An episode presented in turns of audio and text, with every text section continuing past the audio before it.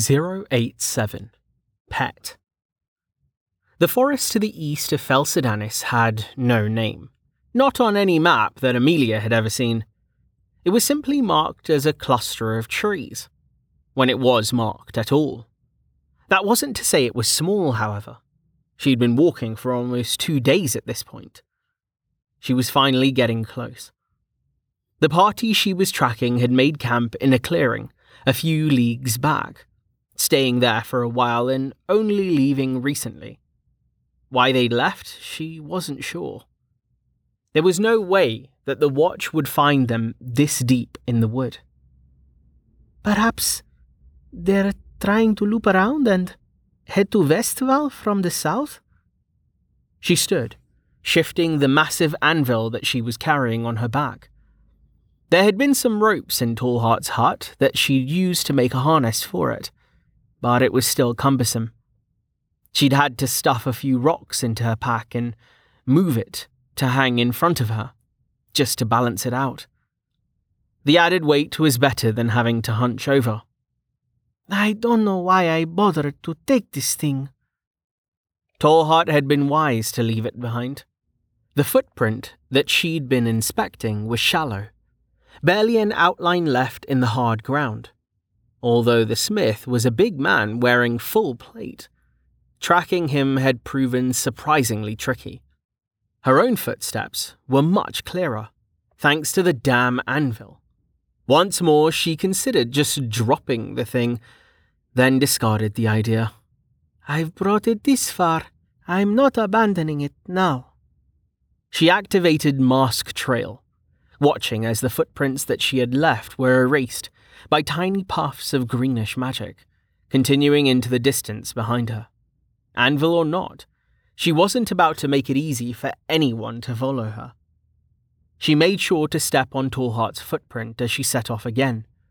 Mask Trail wouldn't remove a person's tracks unless they'd been in her party when they'd made them.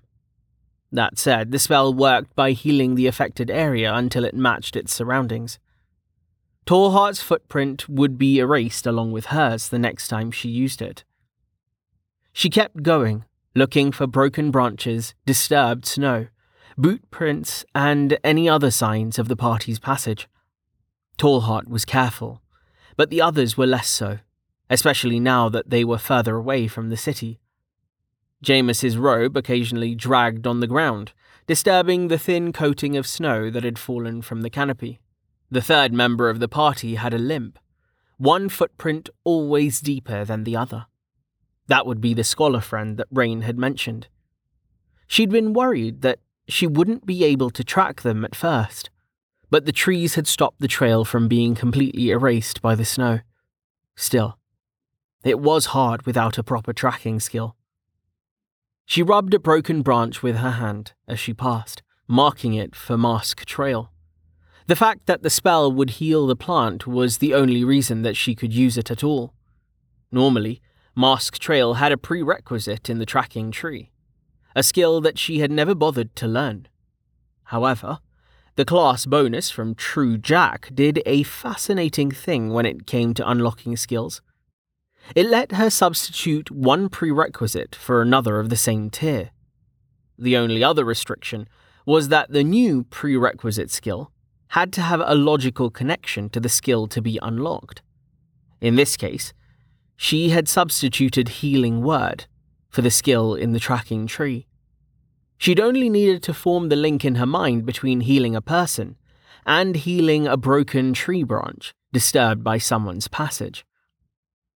The rare class was a blessing for her at level 5, one that she had her father to thank for.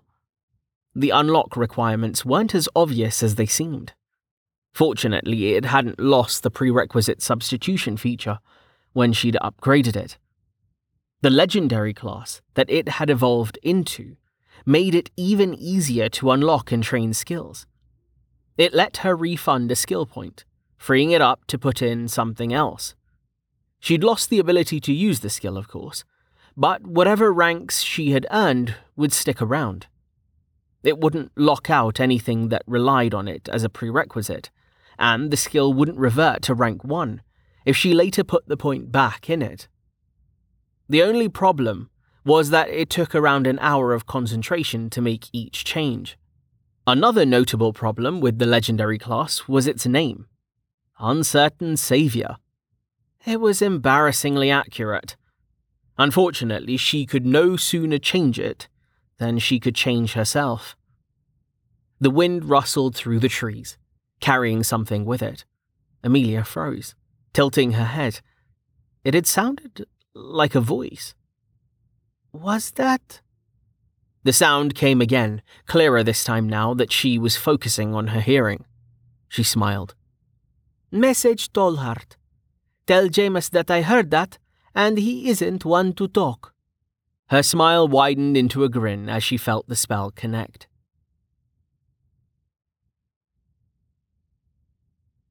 Tallheart's persistent headache immediately began to subside as Amelia's words ran through his mind. He straightened up slowly. Finally. I can't help it, idiot, Starvo said, pulling up his pant leg and pointing at his wooden leg. And you're leaving way more tracks than I am with that flaming dress you're wearing. There's probably a trail of orange threads leading all the way back to Fel Sadanis. I'll have you know that this robe has a durability enchantment, Jameis said. It wouldn't get ripped that easily, and you didn't have to follow us. Nonsense, said Starvo, pointing rudely at Tallheart, as if I'd pass up a chance to interrogate a 30 point. Look at him for crying out loud. The things he must have seen. Tallheart frowned.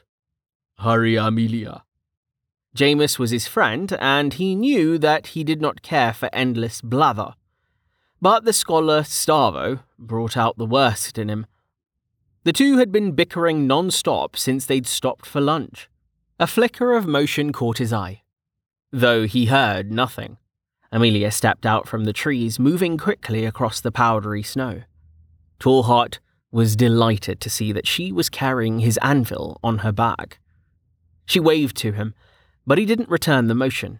Instead, he looked at Jameis significantly. He shifted his gaze back to Amelia and he mouthed the word, Boo.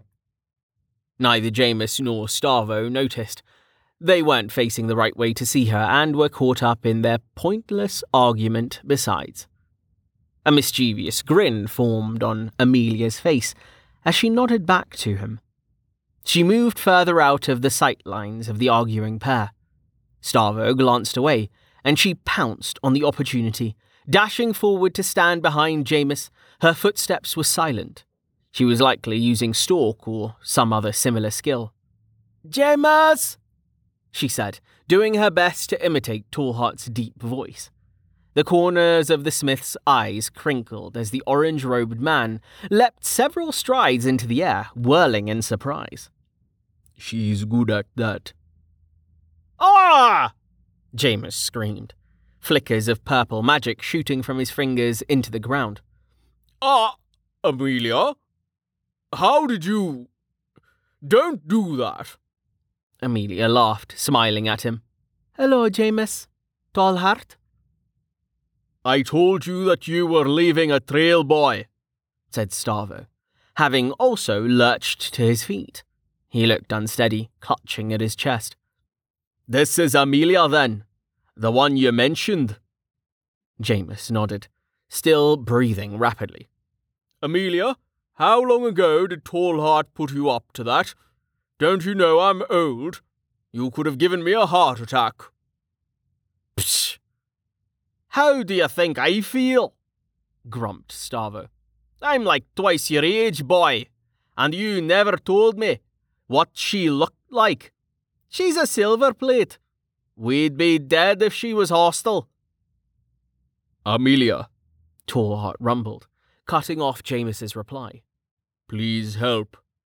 They will not stop talking.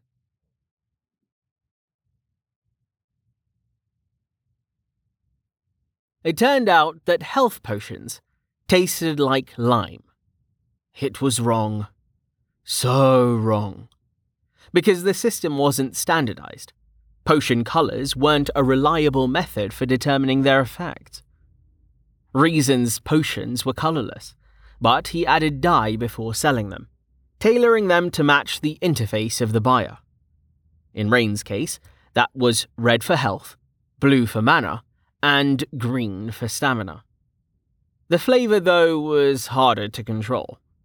It wasn't something you could just change at the last minute.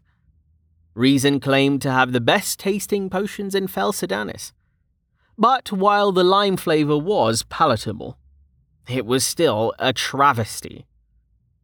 Rain shook his head, tucking the empty glass bottle back into a loop of his bandolier. Health should be cherry flavoured. Strawberry would also be acceptable. But lime? What the hell is wrong with people? He glanced at his health bar.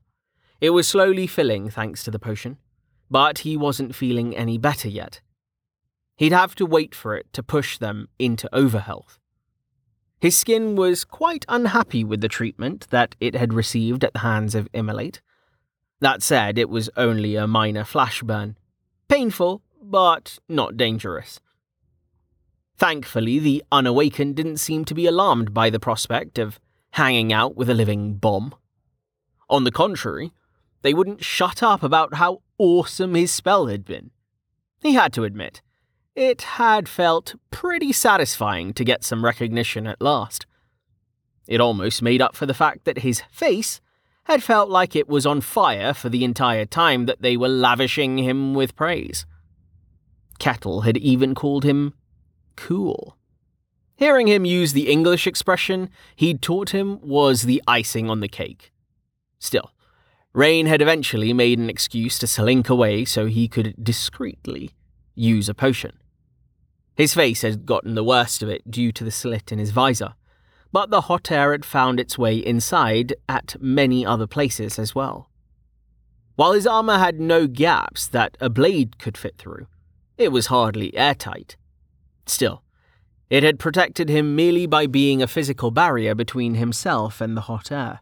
If he'd kept the spell going for longer, then the metal would have started heating up, and that would have caused other problems. Interestingly, a nova might actually be safer than an extended channel at lower power. I'll try that next time. If I use an immolate nova, then chase it with a refrigerate nova, will it equal out? I don't see a reason why it shouldn't. It might cancel the damage, though. Damn it! More testing is required. Once I get prismatic intent, I could just do both at once too. And icy hot nova? How would that even work? A pebble plinked against his helmet and he jumped. He turned to see Velika staring at him. Are you ready yet? she said. We're almost done with this zone. You can recover your mana while we walk. There's not a lot left. One minute, Rain said, glaring at her then turning away. He surreptitiously pulled a stamina potion from his bandolier and held it up to his eyes. It was green, as it should be. However, he remembered that the system had initially drawn his stamina bar in yellow before he'd changed it. Lemon? No, that would be too similar to lime. Banana? He pulled out the cork with his teeth, then downed the contents of the vial. Ah, sweet.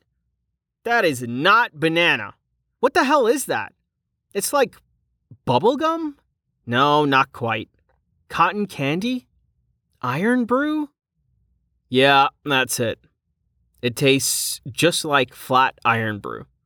He shuddered and scrubbed at his teeth with his tongue. It would be better if it was carbonated. His eyes flicked to his stamina bar. It works, though. I wonder where Reason got the girders. Rain had actually lost quite a bit of stamina since he'd entered the lair. It seemed that it drained faster now that his strength was boosted. He tucked the bottle away and lowered his visor, skin starting to feel better at last. There was just one final issue to deal with before they moved on. He cleared his throat. Kettle? Yeah, said Kettle, looking over at him from where he was talking with the others. Rain motioned for him to join him. Here, Rain said as Kettle arrived. Reaching down to his belt to retrieve the quick staff. He extended it with a puff of mana, then held it out to the teenager. An excited grin spread across Kettle's face as he reached for the staff, but Rain didn't let go when he tried to take it. Instead, he loomed. If you lose this, I will make you regret it if it's the last thing I do, or else my name's not Sun Wukong. Huh? Kettle said. Just be careful, Rain said, smiling as he released the staff. It's worth around 300 tel. Shit, Kettle said, recoiling and staring at the metal pole in his hand. That much? Rain nodded, then turned and walked away. Form up, he said firmly. We're done here.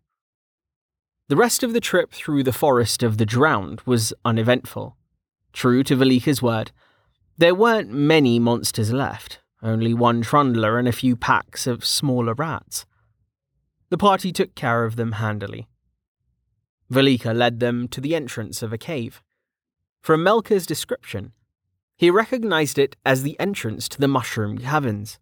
According to Velika, the kin had been guarding it. Apparently, monsters behaved a bit differently inside lairs sometimes, otherwise, they would have tried to consume the entire forest. The cave became a sloped tunnel that twisted and turned as it plunged into the earth. The walls were covered with a faintly glowing greenish moss, precluding the need to light one of the evertorches that Rain was carrying. After about 15 minutes' walk, the tunnel emptied out into a large cavern filled with mushrooms. There were tons of regular sized ones, like you'd expect to find just about anywhere. But also, some genuinely massive specimens, more like trees than anything else. Mushroom Cavern is right. The ceiling was shrouded in shadow, as were the caps of the mushroom trees. The luminescent moss was enough to see by, even for those without convenient perception boosts. That was good. Melka had warned him that lighting a torch in here would have been a catastrophically bad idea. Right. Listen up, Rain said in a quiet voice. Detection had already revealed a worrying number of monsters around. His ears picked up the slurping, sucking sounds of slimes, echoing in a way that made it difficult to pinpoint them.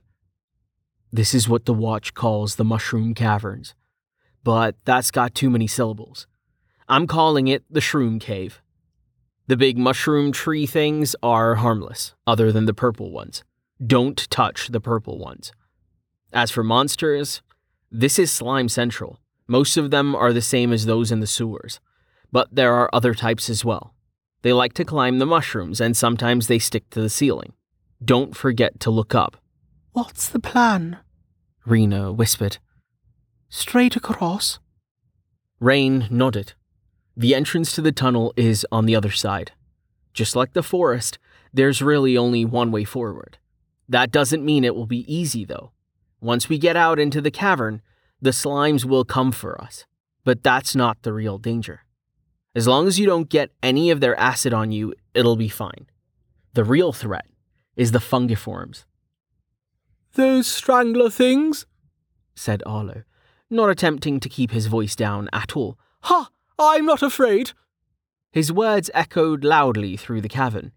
Rain heard the telltale suck plop of slimes detaching from the ceiling and falling to the floor. Detection confirmed that a few of them were headed in their direction. One of them, particularly nearby. He sighed. Rena, get your bow ready. Arlo just attracted some slimes. And no, not stranglers. At least, probably not. Stumpers. They're big, like three stride tall big. Mushroom men, basically. Tough, spongy skin, usually around level 10. Slow, but if you get hit, you'll get turned into paste. Kettle laughed. I don't care for mushrooms.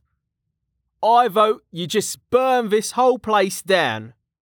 Rain shook his head. Bad idea. Fungiforms are flammable. Very flammable. They tend to explode if you set them on fire. Just like those kin did. I'm not seeing a problem there, said Kettle. Think for a minute, Velika said. We'll wait.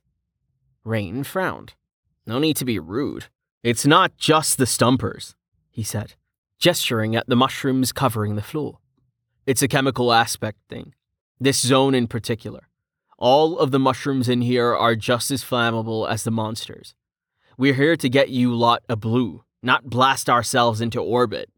I don't think it would be quite that bad, but still, no fire. Orbit?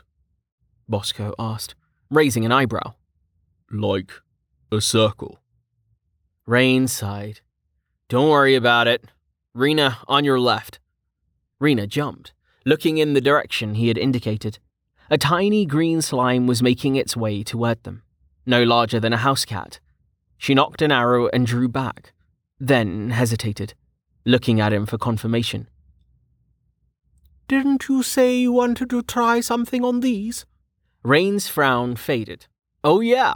Everyone get back into the tunnel. It's science time. Everyone fell back, Velika included. It seemed she was just as curious as the rest of them. Rain smiled as the slime headed for him. I can't believe I was ever afraid of these. Granted, the first one I fought was quite a bit bigger. It was still level 1, though, just like this little guy. The white light of Purify wafted out to meet the monster, rolling over it like fog. As it did, the slime quivered, stopping in its tracks. It sat there, wobbling uncertainly. A small reaction, but no change at 20% intensity. It's still at full health. Let's try 50%. Rain boosted the power. The white light grew stronger, now competing with the luminescent moss in brightness. The slime freaked out, pulsating wildly, and started oozing back the way it had come. Oh no, you don't. 100%. As the light grew, something started happening within the slime. The magic started seeping through its membrane, lighting it up from within. Still, it seemed to be resisting the spell, remaining as disgusting as ever, as it made its best time toward the perceived safety of the mushroom trees. Going further, 200%. The full boost from channel mastery did the trick. Slowly, the slime started changing color. It faded from dark, muddy green to a translucent lime, like jello. It didn't stop there. The color grew paler and paler until the slime was completely transparent, like glass. He could see a single tel floating within it, glimmering faintly. Rain jumped slightly as the chime of a kill notification sounded. Huh, that's odd. The slime hadn't died.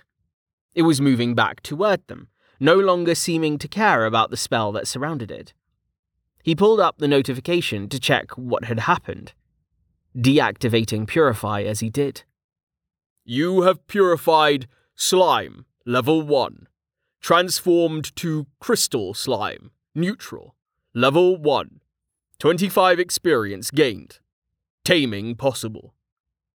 Ah, Velika said, walking past him to crouch down and peer at the slime. I've always wondered where crystal slimes came from. Now I know. What's it mean? said Brega, looking at the slime. What did you do to it? Why isn't it trying to attack us anymore? Rain shook his head, watching as the slime bumped into Velika's leg, then started trying to climb her. She kicked it away, sending it to splatter against the ground near Samson. It reformed quickly, seemingly unhurt.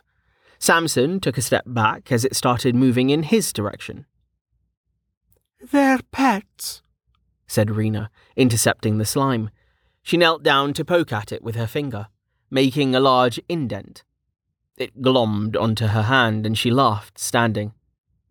My little sister has a big one. She bought it from a trader, though. I never knew you could make them. She turned to look at Rain. Do you mind if I keep it? Rain shrugged, watching the slime as it crawled up Rena's arm, heading for her shoulder. It froze when it encountered the sleeve of her shirt, pausing, as if confused. That's kind of adorable. Sure, you can have it, I guess. My interface says it isn't friendly, though, just neutral. Maybe try feeding it or something? Also, Don't let it near your face. It could still be dangerous. He looked at Velika questioningly. Do you need to be a tamer to tame a monster? Velika shrugged. No idea. I do know that she won't be able to take it out of here unless she manages it, though. Even real tamers can't do that. Anyway, as fascinating as all of this is, that's enough playing around. I don't want to be down here all week. Rain nodded. Right, back to business. Form up, people. I'll warn you if I see a fungiform. As for the slimes. Damn it. Now I kind of feel bad about killing them. No mercy, Arlo said, looking at Rena Slime with distaste. Monsters are not pets. You should get rid of that thing. Rena shook her head. No, I'm keeping him. I think I just decided.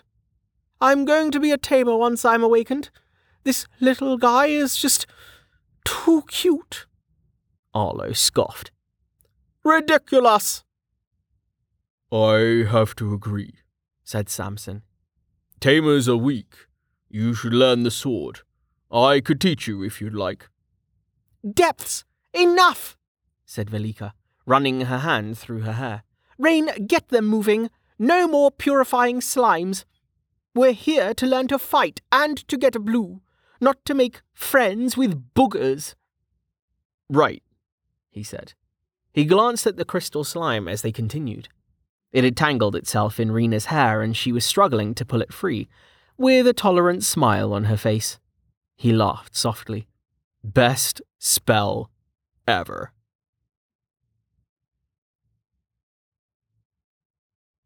Unsurprisingly, you could not just purify anything. There were limits. Slime seemed to be something of a special case. They were filthy, low level, and water based. A trifecta of weaknesses that made them particularly vulnerable to the spell. Fungiform stumpers were none of these things. Purify did nothing. Dodge! Rain shouted, keeping Force Ward active at 75% absorption. He'd already learned that blocking the monster's heavy blows completely was a bad idea. Stopping its two handed smash at Brega had cost him over 4,000 mana and resulted in a spike of pain that had felt like an ice pick through his skull. Kettle darted back, stumbling as the ground shook from the impact of the tree trunk's sized limb. The fungiform stumper was enormous, its height closer to three meters than three strides. It had two massive legs that supported the main trunk of its body, which was fully the thickness of an industrial refrigerator. It had no head, only a red mushroom cap, speckled with glowing orange patches. Two massive arms hung from where the cap met the trunk, hanging almost to the ground. Its body was made of spongy white flesh, with a few smaller mushrooms poking out here and there. The monster retracted its arm and raised one of its feet to stomp at Kettle instead. Rain cursed. Come on, Velika. If one of them gets hit like Bosco did, they could die. So they should avoid getting hit then, Velika said with a shrug. The thing is so fucking slow, a baby could dodge it. Stop freaking out, everyone. Just dodge and counter. You're not the one it's trying to make in a mash, Kettle shouted, jabbing at the stumper with the end of Rain's staff. Unsurprisingly, it did nothing. That didn't stop Kettle from trying again, striking three more times before he was forced to scramble away. Switch out! yelled Arlo, trying to edge around Kettle to get at the monster. Kettle ignored him, continuing his relentless and futile assault. They were fighting in a corridor between chambers, with very little room to maneuver. It was only possible for one or two people to engage the monster at a time, and it was refusing to be drawn out into the open. Rena had tried shooting it, but her arrows had simply bounced off. Rain had wanted to freeze it from a distance, but Velika had rejected the idea. Move, peasant! Shouted Arlo, swishing his rapier angrily. No! shouted Kettle. I don't need your help. I got this. Rain swore. Kettle, get back, Arlo's right. You're not doing damage. Arlo, get in there. Samson, try to get around it. There's no point, said Samson calmly. Its skin is too tough. We should retreat.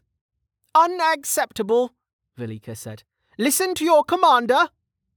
Rain gritted his teeth in anger. He'd already tried to call a retreat when Bosco had gotten hit, but Velika had vetoed him. Attack was the only option she would allow. It wasn't completely hopeless, however. The enchanted weapons of the nobles were doing damage to the monster's health bar, even if there was no physical sign of it. If they wore it down enough, then they'd start drawing blood, or whatever the mushroom equivalent of blood was. Unfortunately, there was no time to explain the mechanics of health to the unawakened. Rain grabbed the back of Kettle's shirt and dragged him out of the way, making room for Arlo to engage. Get in there! Ha! Ha! Arlo shouted, flourishing his rapier needlessly and rushing forward. Have at thee! He started poking at the monster with rapid strikes. The narrow sword was bending alarmingly with each hit, the point failing to penetrate the spongy flesh of the fungiform. It didn't seem to discourage him, which was a good thing. It was having an effect, if only a small one. The monster's health was down by a third at this point, slowly being chipped away as Arlo kept stabbing. Moving in! Samson shouted. He darted under the monster's clumsy swing and rolled between its legs, coming up behind it. He spun, then started laying into it with his sword using long, drawing cuts. The fungiform roared, disconcerting, considering the fact that it lacked a mouth. It shook furiously, the orange spots on its cap flaring brightly as it spewed a cloud of spores from its gills. Rain was ready, activating Purify to wipe them from the air before switching back to Force Ward.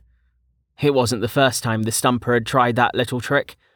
He had no idea what the spores would do, and he had no interest in finding out. He glanced at the party display and cursed. The others' stamina was getting low, Arlo in particular. Rain, let me go! shouted Kettle, struggling. I can help! Rain pushed him away from the fight, releasing his shirt. Go get Bosco's spear. Brega, how's he doing? Still unconscious, Brega said, looking up at him from where she was kneeling at Bosco's side. Rain cursed and looked back at the battle. Damn it all! Bosco had gotten clubbed by the stumper and been sent flying. If that wasn't bad enough, he'd landed headfirst and helmetless on the rock. Rain had force ward set to 50% for the hit, acting on Velika's advice. Fortunately, the citizen had been right about how force ward worked. She hadn't explained in detail, but Rain had a decent idea of what had happened. The ridiculous damage from the monster's opening strike at Brega had come from the fact that he'd been running the spell at 100%. In essence, he tried to stop the monster's massive arm completely. Since it hit like a truck, that was not ideal. Stopping a truck was hard. At 50%, Force Ward softened the blow, but didn't stop Bosco from getting launched into the air. The initial hit had only done 30 damage, with the landing against the rock doing closer to 70. Without Force Ward, Bosco would have been dead, not just unconscious. With Force Ward at 100%, Rain would have run out of mana and Bosco would have still gone flying, only without the protection of the spell. There would have been nothing to save his skull from the rock. Something was definitely screwy with how Force Ward dealt with momentum. After what had happened to Bosco, he'd upped it to 75%, and was hoping he wouldn't have to find out whether that was enough. Damn it, Velika! What the hell are you thinking? Yeah, Kettle said, arriving with Bosco's spear. Arlo, switch! To Rain's surprise, Arlo actually listened, falling back to make way for Kettle. The blue clad noble was panting heavily, his stamina almost spent. Kettle yelled wordlessly, stabbing at the monster's leg with the spear. The point skittered off to the side, doing no noticeable damage. Rain's eyes widened. What the? It's bound, said Velika, then started laughing. Why the fuck does he have a bound weapon? He can't even charge the thing. Oh, gods, this town. Her laughter echoed through the cavern as Kettle stabbed again and again, the hit sliding off without penetrating. Getting tired. Samson panted, dodging backward. The stumper had focused its attention on him, now that Arlo had retreated. Unlike the humans, the monstrous mushroom was still going strong. Velika, damn it! Rain shouted. Fine, Velika said, still chuckling. You can go in and save them. I meant you, not me. He shook his head. This was no time for cowardice. Rena, start shooting again. Its health is at about a third. The arrows might be able to penetrate now. What? gasped Arlo. Only a third?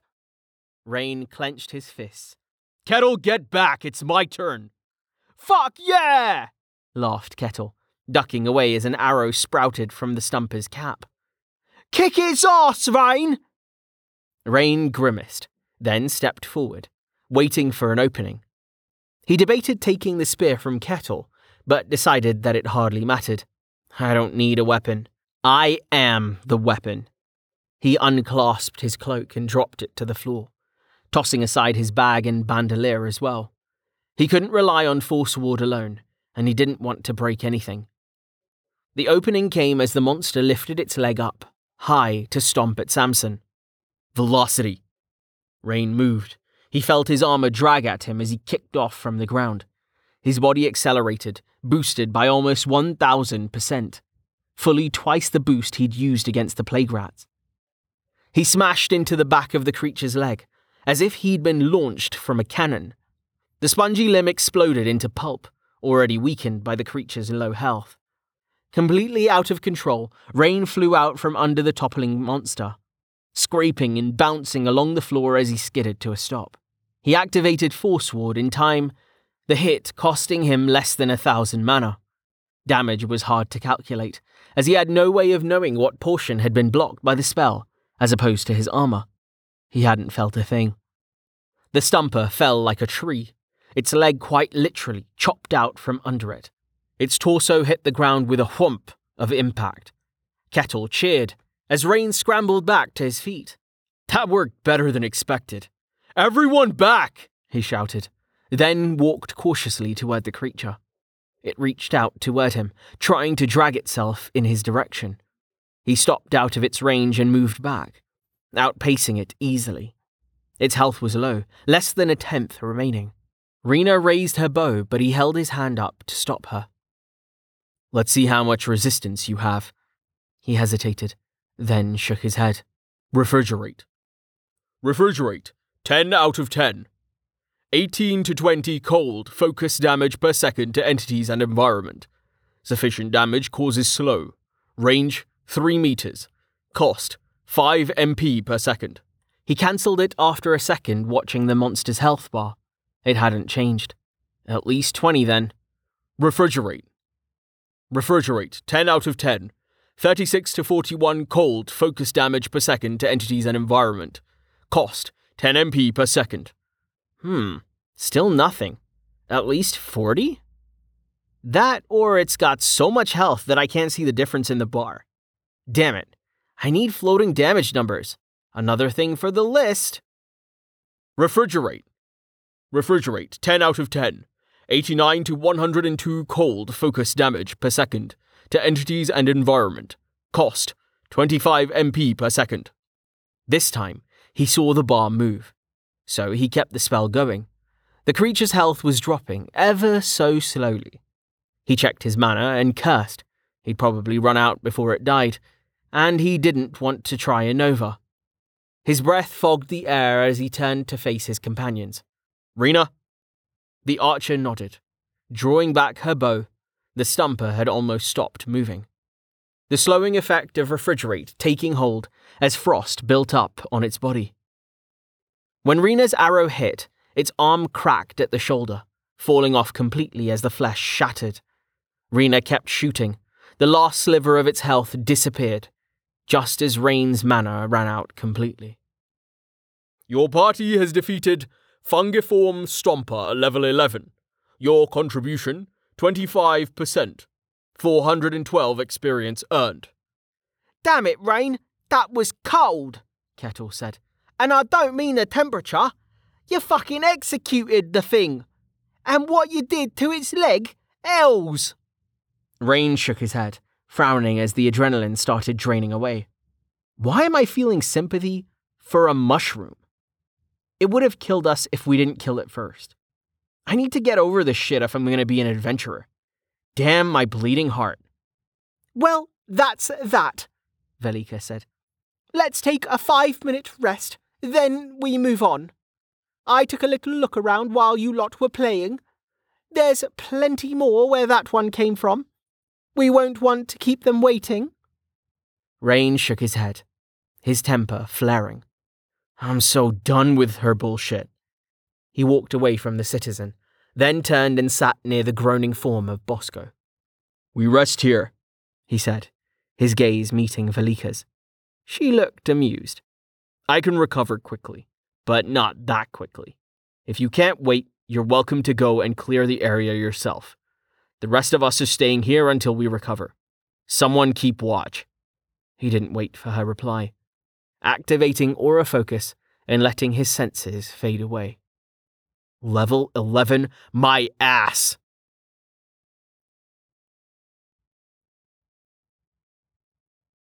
Velika hummed to herself quietly, whittling on a chunk of mushroom tree with a dagger. One of the purple ones, of course. She liked the colour. The unawakened were nattering away, singing the praises of the night cleaner. The kid, Kettle, was even trying to come up with a new nickname for him. Most of his ideas were terrible. Death Zone had a bit of ring to it, though, even if it was a total exaggeration. She found it amusing how easily impressed they were. What Rain had done was hardly anything special. The nobles, at least, should have known better. It was like they'd never seen a real adventurer before. Velika looked over at Rain. I have to admit, he is a decent showman. Very flashy. Good sense of drama. Not much to back it up, though. At least he finally stood up to me. It turns out there's a hint of a spine under that armour after all. As they were in a lair, the party screen that let her see how close the man had come to the edge. Running out of mana was a death sentence for a mage nine times out of ten, and he was definitely a mage. There was little doubt of that at this point. His defences were terrible, to the point that he'd managed to injure himself with his own spells even with them being as weak as they were. Still, she doubted that any of the unawakened had noticed he'd been hurt. They couldn't see his health, and he had hidden his injury well. She could see why he'd tried to hide it from them. Kin were nothing, hardly a threat to anyone with a few levels under their belt. They were only dangerous because of their numbers, and even then, not very. She would admit that he was well suited to dealing with swarm types, but bruises were another story. She didn't know what his level was, but no adventurer with armour like his should have had any trouble with something like the Stumper. She was dying to ask him about the smith who had made it, but that would lead to an inconvenient line of questioning. There was a distinct lack of Cividians within the barrier. No, it was better that he thought she didn't care about the sword anymore now that she was a citizen and had a citizen's resources. She sighed, touching her breastbone. It still hurt. A citizen's resources? Yeah, right. Westbridge, when I get out of here, I'm going to murder you. Twice. No, three times. To distract herself, she returned to inspecting the adventurer's armour, marvelling at the joint. It was impressive even if the man inside wasn't. He had wowed the dimwits with the body slam that he'd used to cripple the stumper, but any real warrior could have done as much without breaking a sweat. Even when he'd used the cold aura, the damage had been piddly compared to how fast his mana had been dropping. She sighed. No, not impressive at all, except for the absurd mana regeneration and that monster dissolving cleaning spell.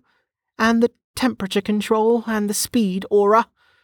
She paused, tapping her knife on her chin and looking up at the ceiling. Okay, fine, he's not totally useless. This fucking town, though. Who the hell's wants to be a dynamo? He's got no balance, no power, and no future. He'll never make it past the wall before he gets himself killed. Unless. Unless someone stronger takes him in. She looked back at the meditating adventurer speculatively. Hmm.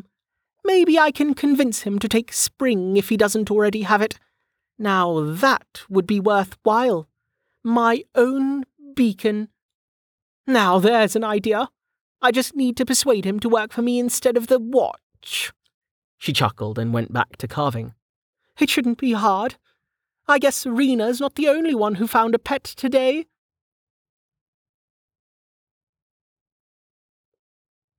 Sentinel Tabot swore softly, standing and brushing snow from his pants. He'd lost the trail. The Gilda was good.